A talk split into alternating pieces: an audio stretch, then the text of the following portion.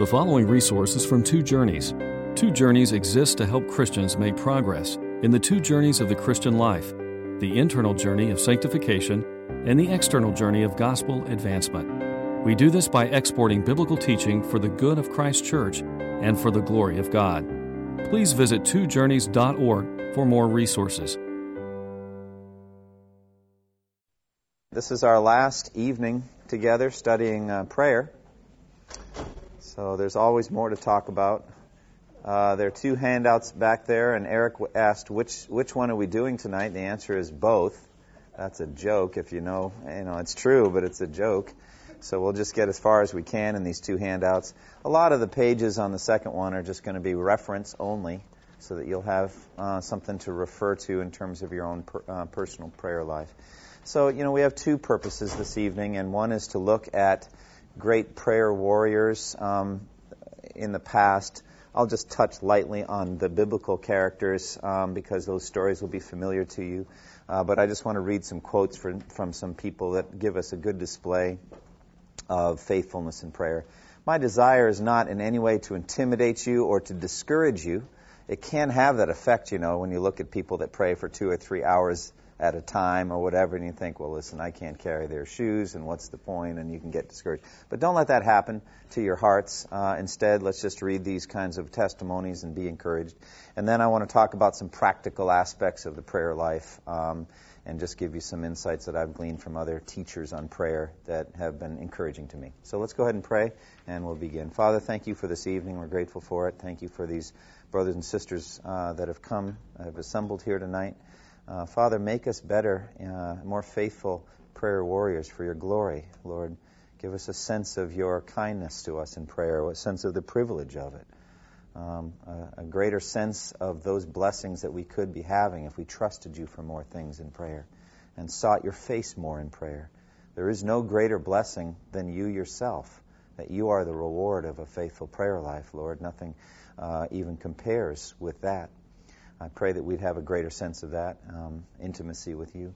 But Lord, also that there are many things that should be done for the building of your kingdom, good works done either by us or by others, and that prayer is foundational to those good works. That we can pray for things you want us to do, and we can pray for things you want others to do, and we can be involved in that uh, ministry. So I pray that you give us a strengthened uh, commitment, renew our commitment to the life of prayer, and uh, be with me and aid me in my weakness. Help me to say things that would be helpful to your people. In Jesus' name, amen. Okay, so uh, we've got two handouts. One uh, we began last week. Um, the examples of prayer uh, with the extended story there, Prayer Warriors in Action. Uh, we already covered uh, Abraham's example of perseverance over Sodom and Gomorrah. So let's just trace out some of these others. I'll just speak briefly about these biblical characters and just say a couple of things about each of them. And there's so many. It would just be beneficial to just trace out some great moments, biblical moments in prayer. You know, Hezekiah spreading out the king of Assyria's letter, demanding his surrender, and how he spreads it out before God and just goes to God in helpless prayer. Or Jehoshaphat really doing the same thing, in effect saying, We are helpless against this mighty horde. What can we do against such an army as this? Uh, pleading desperation, and God motivated, basically saying, You don't need to do anything. Just go out and watch what I'm going to do, you know, and get the, the the, the choir to lead the way and just sing praise songs and go out and see what I'll do. So there's just so many great, great moments in prayer. But uh, there's uh, Jacob uh, that we uh, have as an example here before us, and you know the story how Jacob was led by the Lord to. Um, go back to the promised land, back to the uh, land that had been promised to Abraham and, and to Isaac. And so he brought back his family, his wives, his children, all of the flocks and herds that God had given him and he went back and he heard that his brother Esau uh, wanted to have a little reunion. Esau was coming with himself and 600 of his closest friend, armed men, uh, friends, armed men on, on horseback, which is about the greeting that he expected from Esau. Um, and he spent a very, very tough night in prayer, as you remember, and how he sent over uh, across the uh, Jabbok stream there all of his family, and he was left alone on the other side and there he wrestled with an angel till daybreak. And you remember what happens, how the angel says, Let me go. And, uh, you know, he says, I will not let you, let you go unless you bless me. and uh, how the angel touched Jacob's hip and put it out of, out of its socket, and uh, how he limped the rest of his life. And uh, it was really a picture of desperation. You know, you get to a certain place in your life where you're desperate, you're in over your head, you're facing something that you can't face. And um, that is such an important time, those kinds of experiences. You know, in, in Abraham's case, he's interceding for others who are about to face destruction, really, and he's pleading for them on their behalf. Here, Jacob is pleading for himself and for his family because he thinks they're about to be slaughtered. And who knows, but maybe they would have been. I don't know. But uh, Jacob got his name Israel that night. He wrestles or struggles with God. And it's an amazing thing how God allows himself in some mysterious way to be overcome by us in prayer. How God allows himself in some human kind of understanding to be mastered by us. He allows himself to lose in the, in the wrestling battle. And we know that it's deeper than that. He's not losing. God has foreseen all things and in some, in, in some mysterious way included our wrestling, included our intercessory prayer life uh, in His sovereign plan, but He wants us involved. And so I guess the challenge for me is do I pray with that level of, of intensity? I don't want to use the language of desperation so, so much because that implies you have no hope. But desperation at the human level. If God doesn't help me, I'm lost. You know? God, if you don't intercede and, and bless and help and protect my family, we're going to get wiped out. And I, I think God actually does bring you to that, doesn't He? Doesn't He bring you to the end of your resources?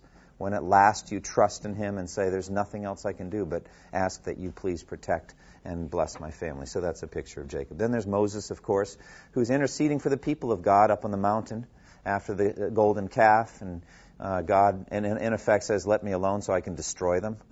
you know, you remember that? And uh, it's just an incredible encounter there. The very thing that the Apostle Paul quotes in in uh, Romans 9 when he talks about God's sovereign plan and choosing some for the privilege of seeing his face. The privilege of being in the very presence of God. It's a great privilege. None of us deserves it. And concerning that, that privilege of seeing God's glory, of seeing his face, he uses this language I will have mercy on whom I will have mercy, and I will have compassion on whom I have compassion. So there's this encounter with God. But there's also some business to be done as well, as you, as you understand. God, it seems, is ready to destroy Israel because of the golden calf. We should not underestimate the greatness of this sin. It took me a long time, I think, to really understand what had happened at Sinai. But what had happened at Sinai is that God spoke the Ten Commandments in the hearing of all the people and then Moses got a written copy of what God had said. That's the way I put it all together. So they'd already heard what God had said. The voice of God speaking out of a cloud, out of a glory cloud that had come to settle on the mountain. How God gave all of these trappings of power and of greatness and grandeur and fear, really, on this mountain, and how God, out of all of that, spoke in this awesome and terrifying voice I am the Lord your God who brought you out of Egypt, out of the land of slavery. You shall have no other gods before me. And he always says this. And the people are trembling with fear, and they beg Moses that they not have to hear the voice of God any longer. You remember all that.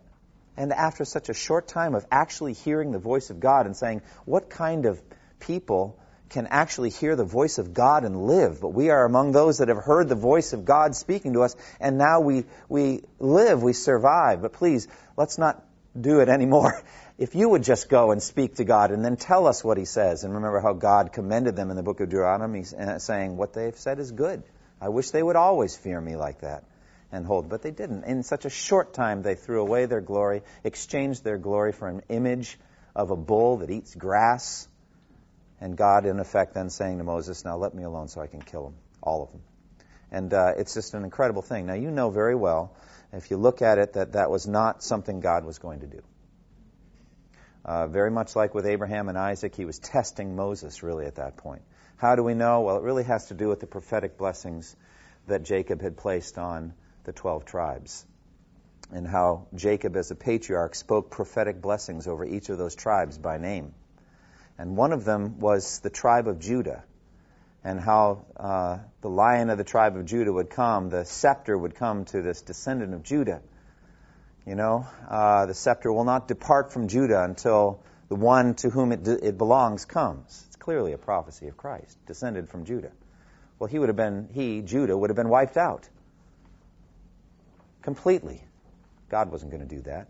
Jacob had spoken this prophetic word. And so when he says, Now let me alone so I can wipe them out, he's really just testing Moses. But Moses intercedes on behalf not just of Judah, but all of the people of God, intercedes with them, and they survive. Yes, Susan. This question may actually be more about God's justice than about prayer. Mm-hmm. But I was recently really wondering in Numbers 14, where uh, the people, have, the Israelites, have refused to go into the land. Right. And God is obviously quite angry with them for their disbelief. Right. Unbelief. And Moses said, please pardon and on what basis? So God says, okay, I've pardoned them. And on what basis was Moses, a human, able to, to ask God to pardon them, and God pardons them? And what was really going on there? You know, it's a great question. I, I think we have to say the way that Moses intercedes on behalf of his people, it seems to be the basis is the character of God, the reputation of God, the name of God. We can't imagine that Moses understood all that we now understand of redemptive history, the death of Christ and his resurrection, but he must have had some understanding of that. So, if we ask from God's point of view on what basis he actually did forgive, it can only be the finished work of Christ on the cross. It just hadn't happened yet. But it's on that basis that God forgives any sin that's ever been forgiven. Only by the blood of Jesus. There's no other basis. All right. Uh, what did Moses understand of that? Not not everything we do, all right? But he understood a lot, I think, and so he would plead on the basis of the character and intentions and purposes and, and promises of God. Please don't wipe out this people. And it wasn't just one time, you know that. Many times he has to pray for the Jews again and again. You know how he gets weary of that and says, you know, do I have to keep carrying them like some nursing infant, some squalling child into the promised land? You know, did I give birth to these people? You know, do I have to keep doing this? And and they're just so tedious and they get the same name that uh, Jacob got, Israel. They struggled with God, they wrestled with God, and gave him a hard time. So that's a good question. And bottom line is Moses is a beautiful pattern of intercession based on the character and the, and the nature and purposes of God. And then fourthly, we look at Daniel, uh, and again, Daniel chapter 9 is just a beautiful example of prayer. And in Daniel 9, if you want to study it, it's just incredible. That's where Daniel is in exile in the promised land and he uh, receives a scroll uh, from uh, Jeremiah of the predictions and prophecies that Jeremiah the prophet had made concerning the restoration of the Jews after the exile to Babylon. And how, how Jeremiah prophesied very plainly that they would be there 70 years, and that uh, Israel would serve Nebuchadnezzar, his son, and his grandson and then they would be returning to the promised land, that God would raise up someone. And Isaiah had already told us his name. His name, Isaiah 45, would be Cyrus. And so through Cyrus, the people would be restored. But uh, Isaiah isn't mentioned in um, Daniel, but Jeremiah is, and how in, Jer- in Daniel chapter 9 he understood from the scroll of uh, Jeremiah how the exile would last 70 years. So he turned to the Lord God with fasting and prayer, with intensity, and he confesses his the sins of his own people, and he includes himself very much in that. It's an incredible prayer, and how he is pouring out confession and humility and brokenness. But what he's asking God to do is keep his promise. That's what he's doing. He said, Now please consider your promises and consider uh, Jerusalem and consider this city and please rebuild the city so that your name may be held in honor and that you may keep your promise. That's the very thing he's, you know how in, in Daniel chapter 6, three times a day, he got down on his knees and prayed toward the city of Jerusalem, remembering, I think, that God had promised someday to restore that city. And how it's so incredible what God does with Daniel's prayer in Daniel chapter 9, he answers and gives that whole abomination of desolation and 70 weeks answer and all of this, this just incredible vision of the rest of redemptive history that very few people have. Of the number of weeks, that whole weeks of Daniel, and how uh, God is going to atone for the sin of the land uh, through uh, a sacrifice, really. Uh, it's really just an incredible picture of Jesus. And how he tells them all of this because, in effect, he's saying, you know, I just want to lift your horizon a bit. You're praying for Jerusalem to be rebuilt. Let me tell you the truth. It's going to be destroyed again after it's rebuilt. just so you know. All right? But that's not the end of it. The end is that, that the Messiah is going to come and build a kingdom that will last forever. So Daniel's vision is much further than any of the prophets, except maybe Isaiah, in the whole Old Testament. He has given this in answer to prayer. What is that for us? I think what it is is praying redemptive history. We should not pray that Jerusalem will be rebuilt and the people restored to the city. We're beyond that. We're past that. We're further along in redemptive history than that. We don't need to do what Daniel did. What should we be praying for? Well, whatever's going on now and what's next in redemptive history. What is it? The salvation of the peoples and tribes and languages of the world. That's what he's doing now. That's what he's promised. This gospel of the kingdom will be preached in the whole world as a testimony to all nations, and then the end will come. We should be just like Daniel, but just praying for that you know, and seeking God in brokenness and humility and fasting and prayer for the advance of the kingdom of God until the second coming of Christ. So we should be like Daniel in that regard. These are just four examples. You can think of many other examples, etc. Now, what I'd like to do is I'd like to give you some examples from church history as well. Because, you know, of course, the story doesn't end with the book of Acts. You know, there are uh, great heroes, men and women, who are faithful in prayer and who can give us examples. And again, my desire here is not to intimidate you or to be, you know, give you this daunting example of, an, of you know, Augustine or Luther or Calvin or David Brainerd or any of these greats so that you can say, what is the use? I could never be like them. But rather that you just read their words and you see, at least in some of these examples, just how much humility they had you know, they would say, in effect, if we ever said something like that, you don't know who I am. I'm a sinner. But they were great in prayer, and uh, I think we can learn from them. So let's look at some of these, like Augustine. Uh, if you read Confessions, I would really urge you to do that. Uh, there's a lot of things you get out of the Confessions, but one of the things I get is just the incredible intimacy he had with God, the love relationship. There's, it's, it's really quite remarkable. The language is, is intense and very personal. Uh, we're listening into his prayer life. You know how it's written. It's written in second person. You know, it's, it's, he's speaking to God directly, saying, "Then you did this, and you taught me that, and oh Lord, you are this and that for me." This kind of thing. It's a direct address. So it's like we're overhearing his prayers as he talks to God, kind of like we're standing in the corner of the room while he prays. And uh, it's really amazing. But listen to this kind of language. How shall I call upon my God, my God and my Lord, when by the very act of calling upon him, I would be calling him into myself. Is there any place within me into which my God might come? How should the God who made heaven and earth come into me? Is there any room in me for you, Lord, my God? Even heaven and earth, which you have made and in which you have made me, can they, can even they contain you? Since nothing that exists would exist without you, does it follow that whatever exists does in some way contain you? Alas for me. Through your own merciful dealings with me, O Lord my God, tell me what you are to me. Say to my soul, I am your salvation. Say it so that I can hear it. My heart is listening, Lord. Open the doors, the ears, sorry, the ears of my heart and say to my soul, I am your salvation. Let me run toward this voice and seize hold of you.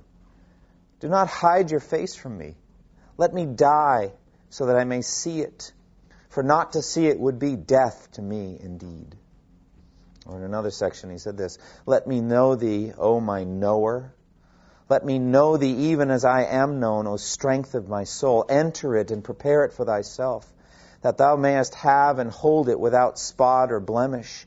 This is my hope, and therefore I have spoken, and in this hope I rejoice whenever I rejoice aright. But as for the other things of this life, they deserve our lamentations less, the more we lament them, and some should be lamented all the more, the less men care for them.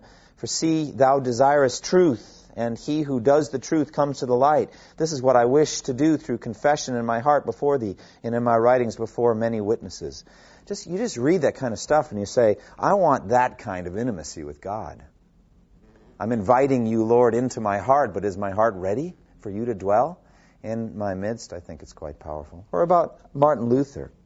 Martin Luther was uh, faithful in praying for the word's power. I think there's a lot of aspects to Luther's prayer life. But uh, consider his transition.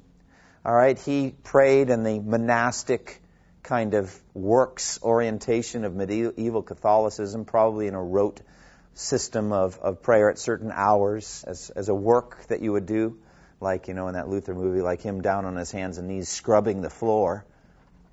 You know, I see him praying like that. you know, just another thing you do.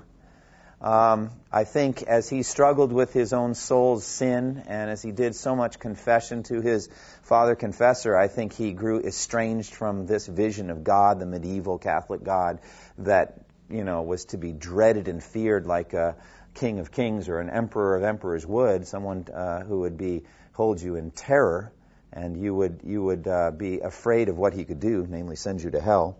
But eventually, he came to understand justification by faith, and he relied on God more in prayer. He realized that his ministry in the Word would amount to nothing if God didn't bless it. So this is just an aspect of his life. He was a man of the Word and faithful in preaching and in teaching it.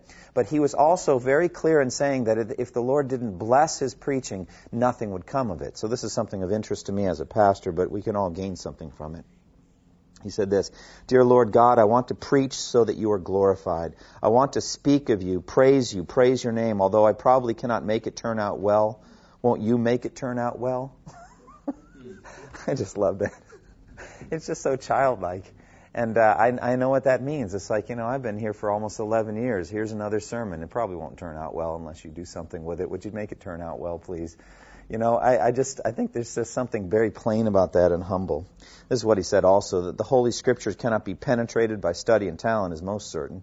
Therefore, your first duty, speaking to other pastors, uh, students who are going to be pastors, your first duty then is to begin to pray and to pray to this effect that if it please God to accomplish something for His glory, not for yours or any other person's, He very graciously grant you a true understanding of His words for no master of the divine words exists except the author of these words, and he says, They shall all be taught by God.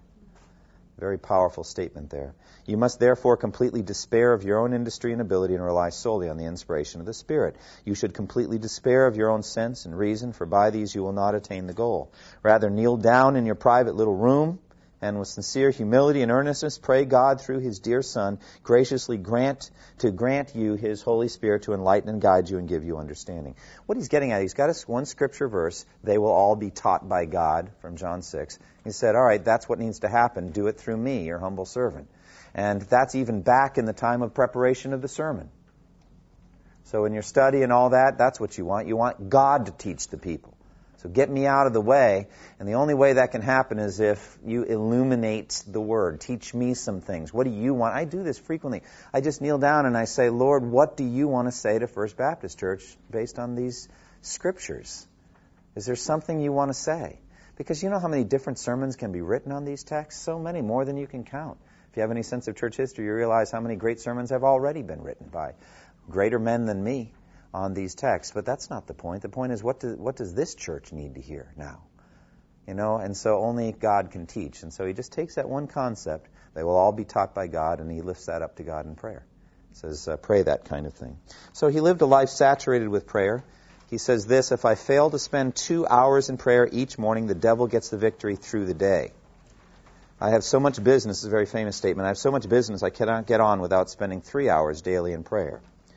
You know, that's a strange statement, and many have dealt with that before, but I think it makes sense. You know, it's that statement, you know, unless the Lord builds the house, they labor in vain. I don't want to waste my day. And the busier I am, the more I need God's help. Well, let me tell you something. I struggle with that concept. I have to be honest. I don't know that I live up to Luther's, you know, example here. The busier I am, the more I pray. Can I really stand there and say that? Can any of you? You know, maybe you can. I don't know. But I understand it doctrinally. It makes sense to me, but oh, how hard is it to actually do? Our tendency is the busier I am, the less I pray. Doesn't that make sense? I just don't have time for it. You know, it was a busy day. Well, you know what you're doing. I, I know I could reason myself out of it, but it doesn't make it any easier the next busy day to spend more time in prayer. But you're really exalting your own efforts over God's. You're really saying what I do is more important than what God would do. And that's that's a dangerous statement, but it just takes a lot of faith to get out of that pragmatic pit and just say, you know, I need your help. Yes, Susan. Has he written anything, or did he write anything about his mode of prayer, like George Mueller did? George Mueller, as he taught us, gave us insight into how to pray. Mm-hmm. So, I mean, my first reaction is, wow, two hours, he's free. Right. I guess he must have. Did he alternate with? Can I can I answer you honestly? Maybe. Luther is one of the hardest figures from church history to get hold of because his works are disorganized compared to Calvin. You want to ask, what did Calvin do? Easy to answer. What did Luther do? Well, you have to read 80 volumes and you'll find somewhere in there. Yes, go ahead. We've read a book that Luther wrote when his barber asked him how to pray. Okay, oh, And yeah. It's, it's a very, it's for a simple man. Good, good. So book. I know of that book, yeah. I believe oh, it's a simple way to pray. Simple way to pray. Yeah. Okay, so that might be a good way to get hold of it. But I know this only because I taught a class on Luther at Southeastern, and uh, after the meticulous organization of John Calvin, I just got frustrated with this man. I mean, because he's brilliant and, and just a key figure from church history, but try to get hold of you know, you can you can ask any question you want of Calvin, and you can get at what he did uh, because he's just so organized. The, the institutes are organized, and his commentaries are organized. And if you want to ask a question, what did he believe about this or that, or what approach toward tithing, or what does he think, you can get at it because you go through the scriptures. It's always the scriptures going to get you there. So, what scriptures would talk about that topic, and you go over and read, and there it is. And uh, you can. That's how I wrote my dissertation. I know it plainly. That's that was my methodology on Calvin's eschatology. It's just what passages talk about it, and then see what he said about those passages. Don't try it with Luther, because you'll read, he'll say a word or two about that passage, and then off he goes. And where he goes, no one's going to know. But uh, at any rate, it's all going to be good, really good, but it's not going to be about that verse. so at any rate, you know.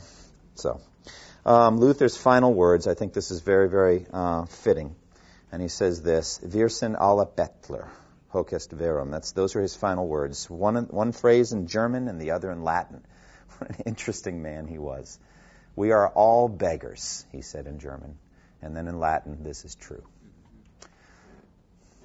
So, powerful way to die, but what does that have to do with prayer? It has everything to do with prayer. You know, a beggar knows if he doesn't get something from someone he doesn't deserve, then he'll he won't live even. And so, in effect, he's saying basically the first line of the uh, Sermon on the Mount Blessed are the spiritual beggars, for theirs is the kingdom of heaven. So he knew that. Then there's John Calvin. You know, for, in the interest of time, I just as soon skip him.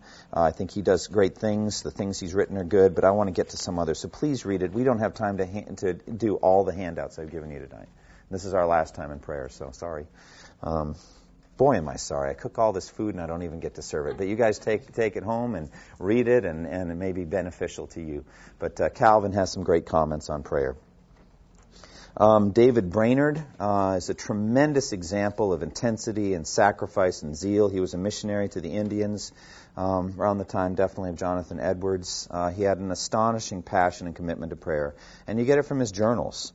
Um, I probably, of any of the fi- figures that we are reading about here in this handout, he'd be the one that might discourage you the most because you just think, I can't even carry this man's shoes in terms of his level of commitment to his life mission and to prayer itself. And he's so honest about his, you know, broken in, humil- in humility, but basically that's after having spent 14 hours in prayer, that kind of thing. And then at the end, he just feels like he's the worst prayer warrior on earth, and he just, you know. John Piper says he's a little too melancholy for most of our taste, etc. But let me read some of what he says. Uh, this is just from his journals. Um, Thursday, June 28th. Spent the morning in reading several parts of the Holy Scripture and in fervent prayer for my Indians, that God would set up his kingdom among them and bring them into his church. About nine, I withdrew to my usual place of retirement in the woods, and there again enjoyed some assistance in prayer. My great concern was for the conversion of the heathen to God, and the Lord helped me to plead with him for it. Towards noon, okay, it's three hours later, towards noon, rode up to the Indians in order to preach to them. And while going, my heart went up to God in prayer for them. Could freely tell God he knew that the cause was not mine, which I was engaged in, but it was his own cause, and it would be for his own glory to convert the poor Indians. And blessed be God, I felt no desire of their conversion, that I might receive the honor from the world as being the instrument of it, had some freedom in speaking to the Indians. Saturday, June 30th, two days later. My soul was very solemn in reading God's Word, especially the ninth chapter of Daniel, which I referred to earlier. I saw how God had called out his servants to prayer, prayer, and made them wrestle with him when he designed to bestow any great mercy on his church. And alas, I was ashamed of myself to think of my dullness and inactivity when there seemed to be so much to do for the upbuilding of Zion. Oh, does how, oh, how does Zion lie waste? kind of making an analogy there with the city of Jerusalem. I longed that the church of God might be enlarged, was enabled to pray, I think, in faith. My soul seemed sensibly to confide in God and was enabled to rest, uh, to wrestle with Him. Afterward, I walked, afterwards walked abroad to a place of sweet retirement and enjoyed some assistance in prayer again. Had a sense of my great need of divine help and felt my soul sensibly depend on God. Blessed be God. This has been a comfortable week to me. So it's kind of like as soon as he gets done praying, he then goes and prays somewhere. You know, it's really kind of intimidating, if, if I can be honest with you. It's like, my goodness, you just picture him out in the woods eating the bark of some tree somewhere and drinking some, some river water and then going back to pray some more. And then as soon as he's done with that, he goes and preaches to the Indians and maybe leads a few of them to Christ and goes back and pours out his soul in prayer for another 10 hours until he collapses and, and falls asleep. And then the next day he gets up and has another day just like that one you know, you're like, wow, um, would I even want a life like that? You know, maybe not. All right, but you know, you're like, it's like all Jesus all the time, all kingdom work all the time. It's either preaching or it's prayer or it's fasting or it's, you know, and and and he senses it just isn't enough. If only he could do more. His heart is cold toward God. Listen to this next one if you can stand it. Um, but uh, this is the very next day, July 1st. In the morning, was perplexed with wandering vain thoughts, was much grieved, judged, and condemned myself before God. And oh, how miserable did I feel, because I could not live to God. At 10, rode away with a heavy heart to preach to my Indians. Upon the road, I attempted to lift up my heart to God, but was infested with an unsettled, wandering frame of mind, and was exceeding restless and perplexed and filled with shame and confusion before God, I seemed to myself to be more brutish than any man, and thought none deserved to be cast out of God's presence so much as I. If I attempted to lift up my heart to God, as I frequently did by the way, on a sudden, before I was aware, my thoughts were wandering to the ends of the earth, and my soul was filled with surprise and anxiety to find it thus. Thus also after I came to the Indians, my mind was confused, and I felt nothing sensibly of that sweet reliance on God that my soul has been comforted with in days past. Spent the afternoon in this posture of mind, and preached to the Indians without any heart. In the afternoon I felt still barren when I began to preach, and for about half an hour I seemed to myself to know nothing, and to have nothing to say to the Indians. But soon after, I found myself, found in myself a spirit of love and warmth and power to address the poor Indians. And God helped me to plead with them and to turn from all the vanities of the heathen to the living God. And I am persuaded the Lord touched their consciences, for I never saw such a tension raised in them before. And when I came away from them, I spent the whole time while I was riding to my lodgings, three miles distant, in prayer and praise to God. And after I had rode more than two miles, it came into my mind to dedicate myself to God again, which I did with great solemnity and unspeakable satisfaction, especially gave up myself to Him renewed in the work of the ministry. And this I did by divine grace, I hope, without any exception or reserve, not in the least shrinking back from any difficulties that might attend this great and blessed work. I seemed to be most free, cheerful, and full in, the, in this dedication of myself. My whole soul cried, Lord, to Thee I dedicate myself. Oh, accept of me and let me be Thine forever. Lord, I desire nothing else. I desire nothing more. Oh, come, come, Lord. Accept a poor worm. Whom have I in heaven but Thee, and there is none upon earth that I desire besides Thee. After this was enabled to praise God with my whole soul that he had enabled me to devote and consecrate all my powers to him in this solemn manner. My heart rejoiced in my particular work as a missionary, rejoiced in my necessity of self-denial in many respects, and still continued to give up myself to God and implore mercy of him, praying incessantly every moment with sweet fervency. My, na- my nature, being very weak of late and much spent, was now considerably overcome. My fingers grew very feeble and somewhat numb so I could scarcely stretch them out straight, and when I lighted from my horse, could hardly walk, my joints seemed all to be loosed. But I felt abundant strength in the inner man. Preached to the white people, God helped me much, especially in prayer. Sundry of my poor Indians were so moved to come to meeting also, and one appeared much concerned. So that's just that's just a handful of that's a week in the life, right there. And uh, you know, you look at that and say, "Wow, um, there's just so much fluff in my life. You know, by comparison, you look at that, there's just so much stuff that doesn't have anything to do with the kingdom. And you look at Brainerd, and the sense you get from him is the closer you get, the more you want. And the closer you get, the more humble you are about yourself. It's not a sense of what a great man I am or look at how much time I spent in prayer. Now, again, I think Piper's right to sense a certain melancholy in Brainerd, and I think it might have been, as Piper said, constitutional, a physical issue with him. People do struggle with these kinds of things. But what's the core of all that, isn't it? I'm hungry for you, Lord. I want to serve you. I want to get closer to you. I want to know you. Isn't that Philippians 3? After all Paul's done, he says, It's rubbish. I don't even want to talk about what I've done. I want to know Christ. I want to know him fully and completely. Quickly, and then I want to keep going. Mm-hmm. He wanted to be a pastor, and he was kicked out of Yale because he had made a, a, disparaging comment during the days of the awakening, a disparaging comment about one of his professors saying he had no more grace than that chair over there. And um, it was during a time in which people were preaching about the danger of an unconverted clergy and all that kind of language. And it was there was a rule that if anyone was heard making those kinds of statements, that he would be expelled. And he was expelled, and though he begged and got letters of recommendation to be allowed to continue, he wasn't allowed to. Therefore, he couldn't be a pastor. So he ended up being a missionary to the Indians and lived a very short life, died before he was 30 of consumption, and uh, died very difficultly, too. I'll tell you, if you look at how hard it was for him to die, coughing up blood for weeks, and, and, and it just took an incredible amount of strength to die. You know, and, and you look at that and think, here's one of the choicest servants ever in church history so dedicated to God, and He didn't make it easy for him to die. You know, that's a lesson to all of us. Don't think that the ease with which you exit this world is proportional to God's pleasure of your life and service to Him and all that. It has nothing to do with it. He probably was just putting Brainerd on display. And uh, that one of the great understatements of church history, in the midst of all of that misery, you know, wiping blood off his mouth and you know, lamp, lapsing back on the pillow, he says, "It's another thing than people suppose to die. Different than you think it is."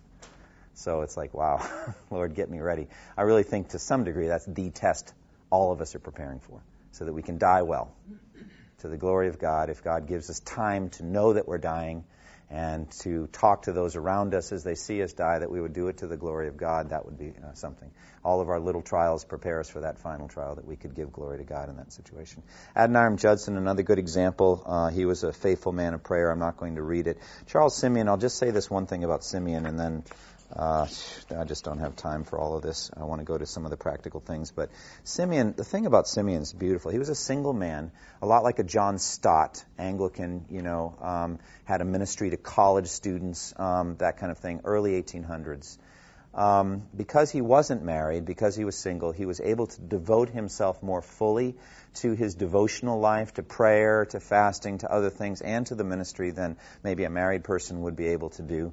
Uh, Simeon uh, had a tremendous example of, of what we would call deep humiliation and glorious exaltation. And Piper used the, exam- the, the image of one of these great stately tr- uh, sailing vessels, you know, which has these the tall the tall ships, you know, with these masts that go up to the sky, with all of the sail on them, you know, three masts and all the sail. Well, you have to go down into the ocean.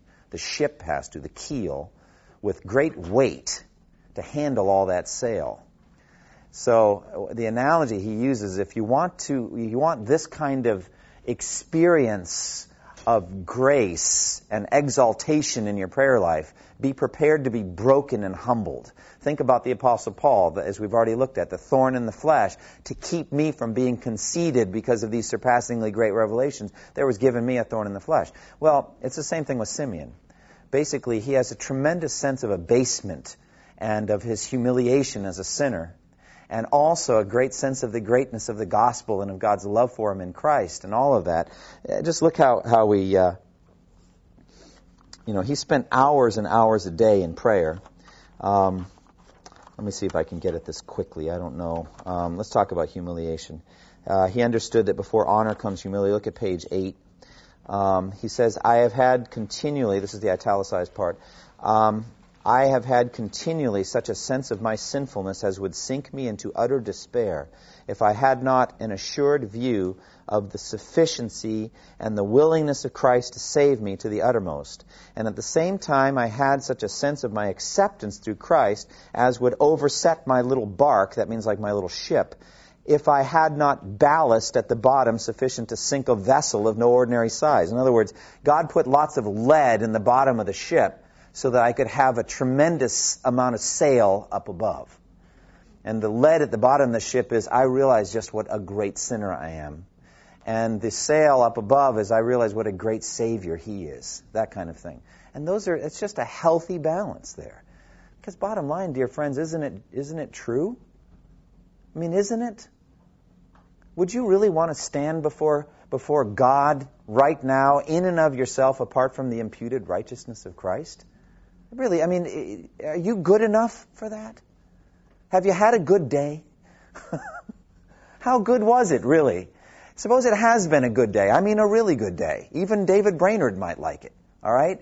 And would you, even in that good day, stand before the holy judgment seat of God? No way. And so as you shake your head, no, in effect, there's your ballast. And the more you really believe the answer is no, that's the humbling. And the more you really believe that yet for all of that, I could stand before him with great confidence because I know that Jesus died for me and that his righteousness has been given to me, and in that I will stand. Those are the sails. That's the exaltation. God loves me. He died for me. So he says this. Listen to this. This is so powerful. I've never forgotten this since the first time that I was introduced by this to uh, Charles Simeon by John Piper's biographical sketch of him. This is what he said. With this sweet hope, of ultimate acceptance with God, I have always enjoyed much cheerfulness before men. But I have at the same time labored incessantly to cultivate the deepest humiliation before God. So, in other words, if you just knew him as a person, he's a very happy person. I mean, he's very content. He's easy to talk to. He's not morose. He's joyful and cheerful. But before the Lord, he has this sense of deep humiliation. And he's actually cultivated it. Now, listen to this. I have never thought this is a, a, actually revolutionary sentence. It's almost hard to take in, and frankly, most evangelicals can't handle it. You read this and you're like, I don't believe that. I actually think there's something wrong about it. But the more you meditate on it, the more actually it makes sense. Listen to this. I have never thought that the circumstance of God's having forgiven me was any reason why I should forgive myself. On the contrary, I've always judged it better to loathe myself the more in proportion as I was assured that God was pacified toward me. And then we've got Ezekiel 16:63. Well, you really have to read it to see. I remember reading that and saying that is wrong. Well, what's going on here? Well, if you read Ezekiel 16:63, there God speaking to Israel says, "When I make atonement for your sin, and you see all of the greatness of your sin and of the atonement I've made for it, you will loathe yourself and be ashamed and never open your mouth before me again. Now, you, you read that and you know, that's God speaking to Israel. When I make atonement for your sin, you will be ashamed and never open your mouth before me again. Now, this is the way I understand it. This is necessary while we're still here on earth. You'll leave it behind when you pass Judgment Day. You don't need it then. But boy, do you need it now. And if you don't know what I mean, then you don't understand this, the indwelling sin and the power of the devil and the world that surrounds us to cultivate within us sinful patterns that will bring us to ruin. If you think, you know, I'm safe, actually, I'm fine. I'm, I'm, I'm, I'm fine. I'm in good shape. Things are going well for me. I've been doing well now for weeks. you know what I'm, it's just ridiculous. We really can't make these kind of statements. So what he's saying is, I'm never going to forget that I'm a great sinner and that I'm still in danger, and that my sin could be reignited and kindled within my own lifestyle at any moment. And so just because God's forgiven me doesn't mean that I should just say, it's fine, I'm through the woods, I'm out of the woods now. Can we do that? I think we must. We must do both. We must say, God has completely forgiven me.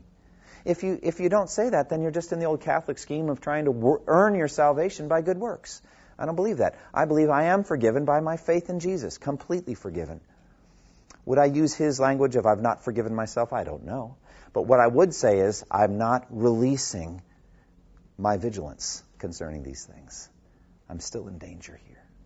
Read the verse. Tell me what you think. Not now, but um, Ezekiel 16:63. And by the way, this is a very serious issue. There are some that have questioned this style or this approach of ministry. They, in effect, have said to me and to some of the elders in the church and others, you know, we don't need this. We need to be assured of our forgiveness. We need to be told that we are righteous in God's sight. We need to be promised the joy of walking with Jesus, all these kind of things. Look, friends, that's only half the story. I, I do say those things. You are forgiven if you're a Christian. You are adopted. You're a child of God. You couldn't be more forgiven than you are. It's all by faith. And you're in great danger, surrounded by enemies. You're in enemy territory. It's the middle of a great war. You got to put on your spiritual armor. You got to be vigilant every moment. You can never say, you know, that'll never happen to me again. If any man thinks he stands, you better take heed lest he fall. Get yourself in accountability relationships. Do whatever you need to do to not sin because you're in danger. Would you want only half that message from me?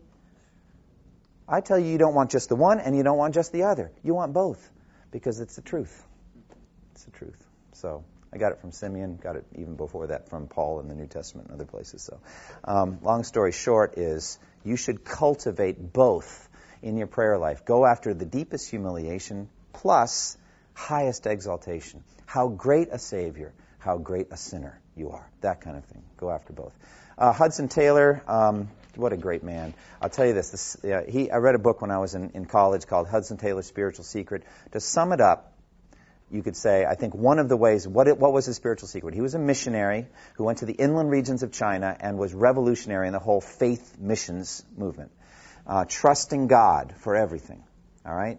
Trusting God for everything. And so, bottom line is, um, I think it's Hudson, Hudson Taylor's spiritual secret could be summed up in this um, God's work done in God's way will never lack God's supply. That's one slogan he said. That when you step out in faith to do something that God has told you to do, He's going to give you everything you need to do that. But I actually think in, in the two volume biography of Taylor that I, that I read by his grandson, I believe, Dr. Howard Taylor, he says that the, the core of it, and something he cultivated before he ever left England, was he needed to learn how to move men's hearts through God by prayer alone.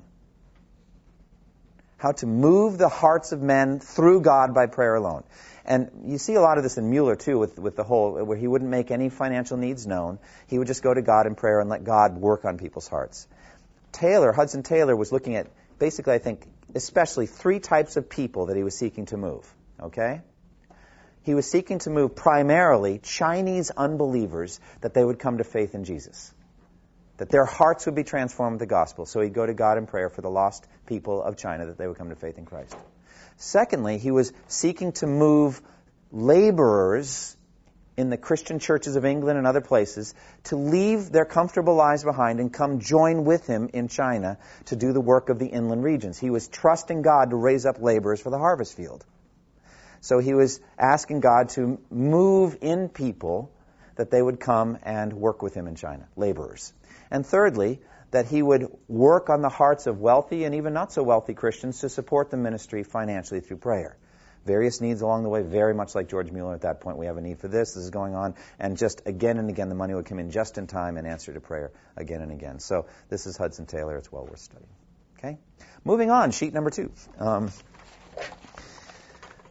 practical issues in prayer. And I just want to touch on all these things lightly. Um, I hope, by the way, those heroes of the faith have been encouraging to you, not discouraging. So many others we could study, and frankly, we could have chosen any one of these and gone more deeply.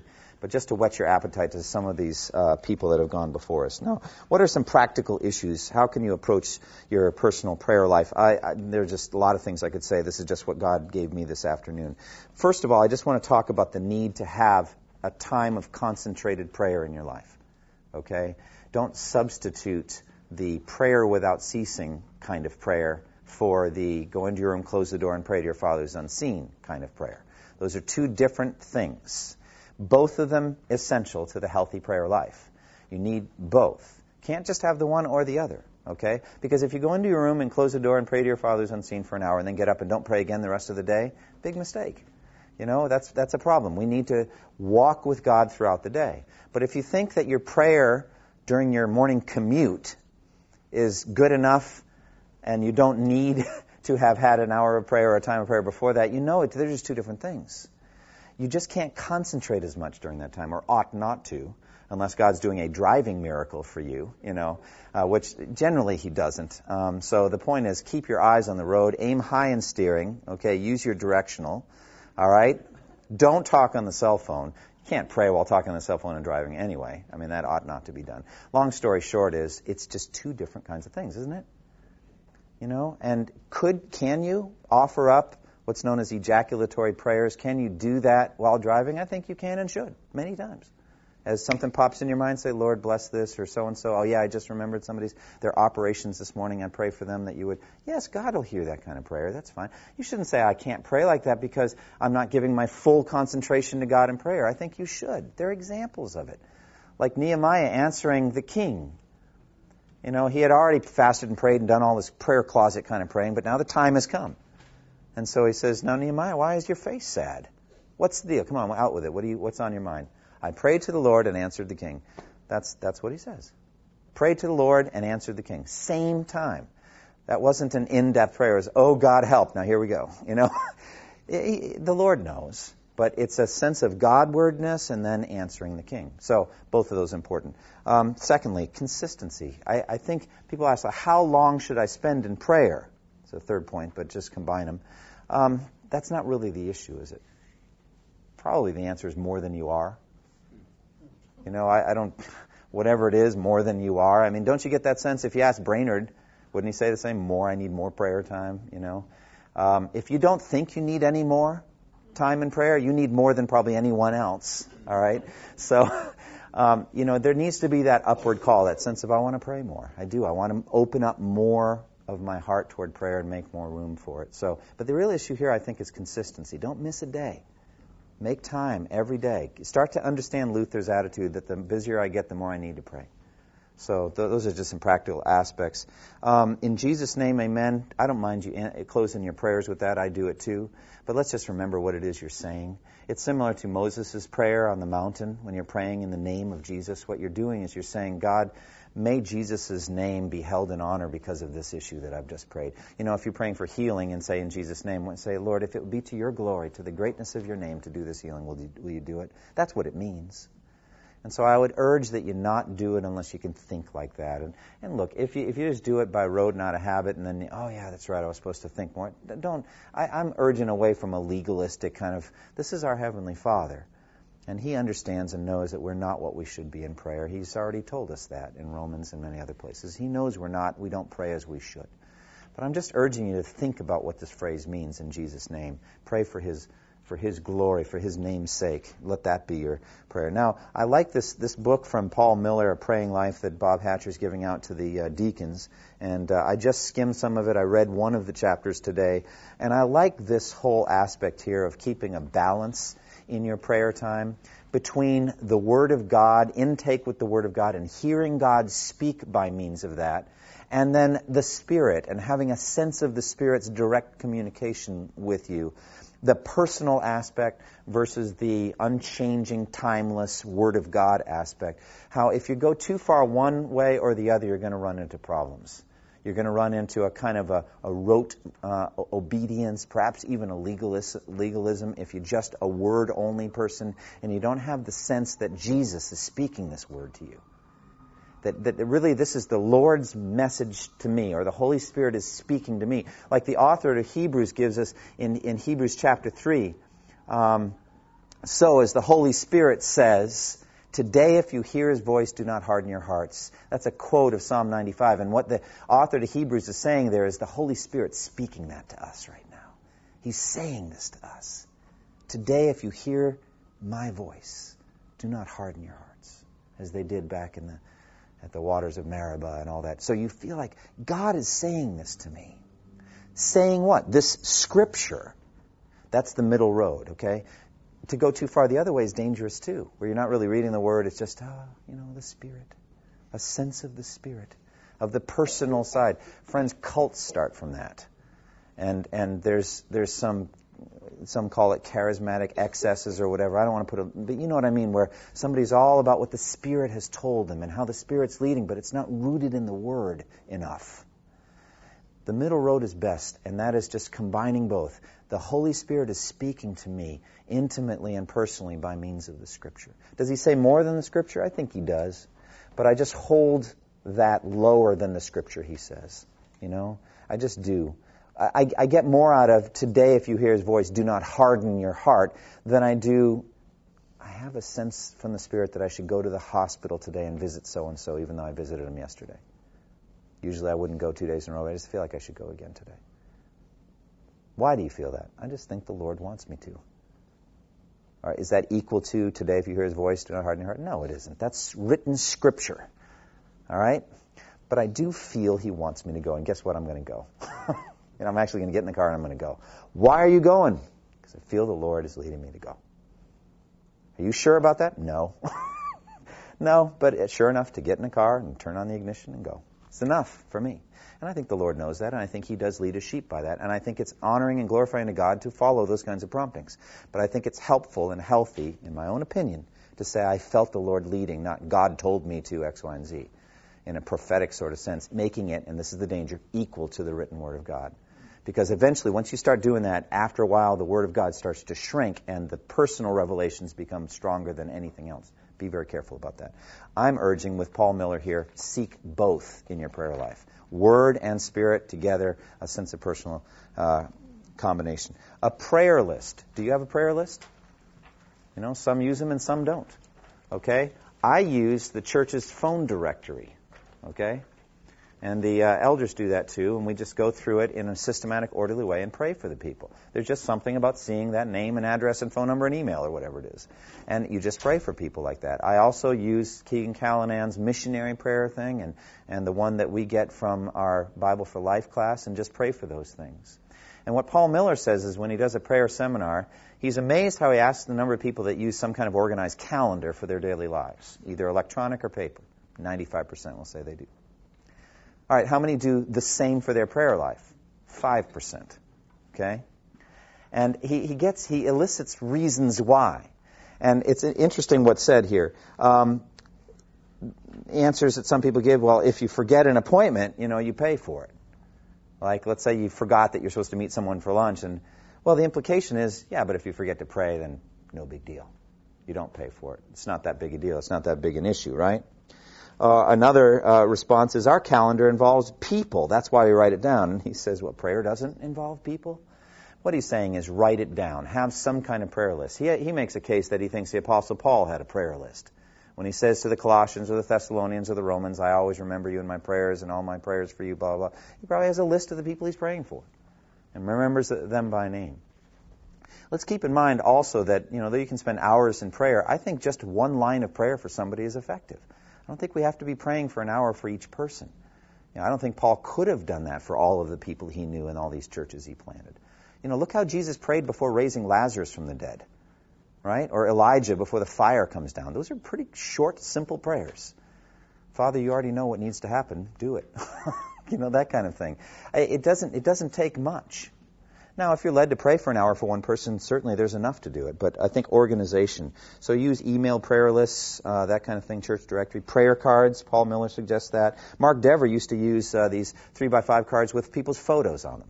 And you actually have a photo, he has a photo, and you can do that even better now with the digital camera age. And you just get digital photos of your of your people. What I did at one point in my prayer life earlier, I don't do it now, but I probably might go back to it um, is to have a prayer calendar um, in which I pray for some people every day, some people once a week, and some people once a month. All right? You, you might say, well, shouldn't you pray for everybody every day? I don't know that you necessarily need to. You don't anyway.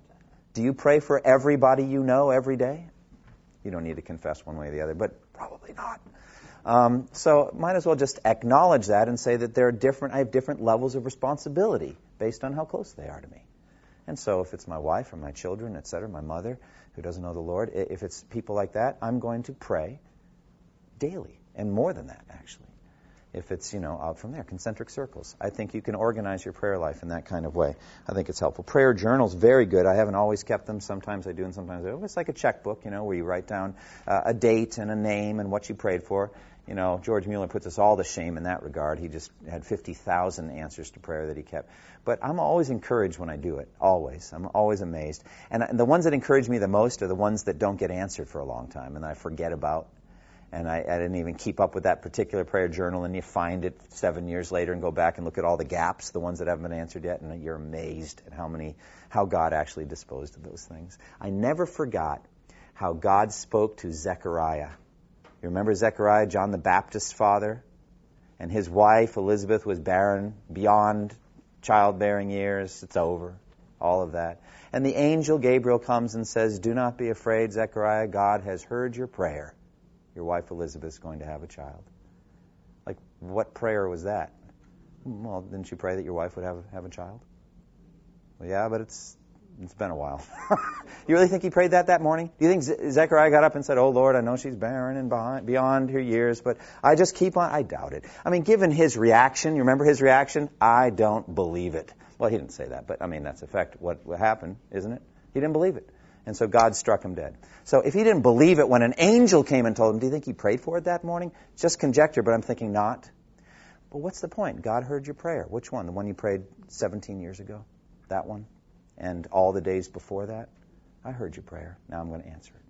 Boy, I tell you, I never forgot that. And I said, you know, God, God never forgets. And we ought to, yes, Adrian. You know, it's funny you say that. You know, when I was, uh, when I was like 14 years old, I, I used to wear glasses all my life, man. And I prayed to God. I said, God, I want you to heal my eyes. I want you to heal my eyes so I can see without glasses. You know, and then like 18 years after that, I prayed that prayer again. And then I, I just like you said, I say like, oh, what's, what's the difference, right? And he healed my eyes so I can see without glasses. Oh, that's incredible. a miraculous type healing like I was probably praying for, like, oh, Yeah. it's going to fall out the sky and I'm going to be able to see. Yeah. He did it. He did it the way he wanted to do it, and I pick it up. Amen. Well, I praise God for that. Praise God for that. I, I just, I just personally want to grow in prayer. I want to trust God for more. Uh, let me say a few more things, and then I'll be done. Some people suggest various patterns of prayer, like the Acts model: adoration, confession, thanksgiving, supplication. I've used it on and off different times. I like what um, Miller says. Watch out for systems. I like this, and we'll close with it. Systems can become rote, rote desensitizing us to God as a person. We can become wooden or mindless as we pray. When, I love this. When I come home, I don't first adore Jill for a couple of minutes, confess my failure to take out the trash, thank her for making dinner, and then give her my list. Jill is a Philadelphian. Philadelphians boo their own sports teams. I could probably have an Acts conversation entrance once. Then Jill would probably roll her eyes and ask if I had a touch of autism. And rightly so. When you're autistic, you have trouble picking up social cues from the other person. You are so lost in your own world that you miss uh, people. None of us wants to be treated like robots, including God. He is, after all, a person. So what he's saying is don't become machine-like in your prayer life. But having said that, then he goes on a little further. He says, Many people, however, are so aware of this caution that they're suspicious of all systems. They feel it kills the spirit. Systems seem to fly in the face of what we learned about childlike praying. But all of us create systems with things that are important to us. Remember, life is both holding hands and scrubbing floors. That's a theme earlier in the book. It's uh, both being and doing. Prayer journals and prayer cards are, are on the scrubbing floor side of life. Praying like a child is on the holding hand side of life. We need both. So there is some call for organization of your prayer life. We forget things. We, you know, we need to be organized. I've given you. I went through the Lord's Prayer as a model. You can you can do some things with that. I've given you some other helps at the back that might be of some benefit uh, to you. Let's close, if we would, in prayer. Tim, can I ask you to do that? Tim Byron, thank you. Thank you for listening to this resource from twojourneys.org. Feel free to use and share this content to spread the knowledge of God and build His kingdom. Only we ask that you do so for non commercial purposes and in accordance with the copyright policy found at twojourneys.org. Two Journeys exists to help Christians make progress in the two journeys of the Christian life the internal journey of sanctification and the external journey of gospel advancement. We do this by exporting biblical teaching for the good of Christ's church and for the glory of God.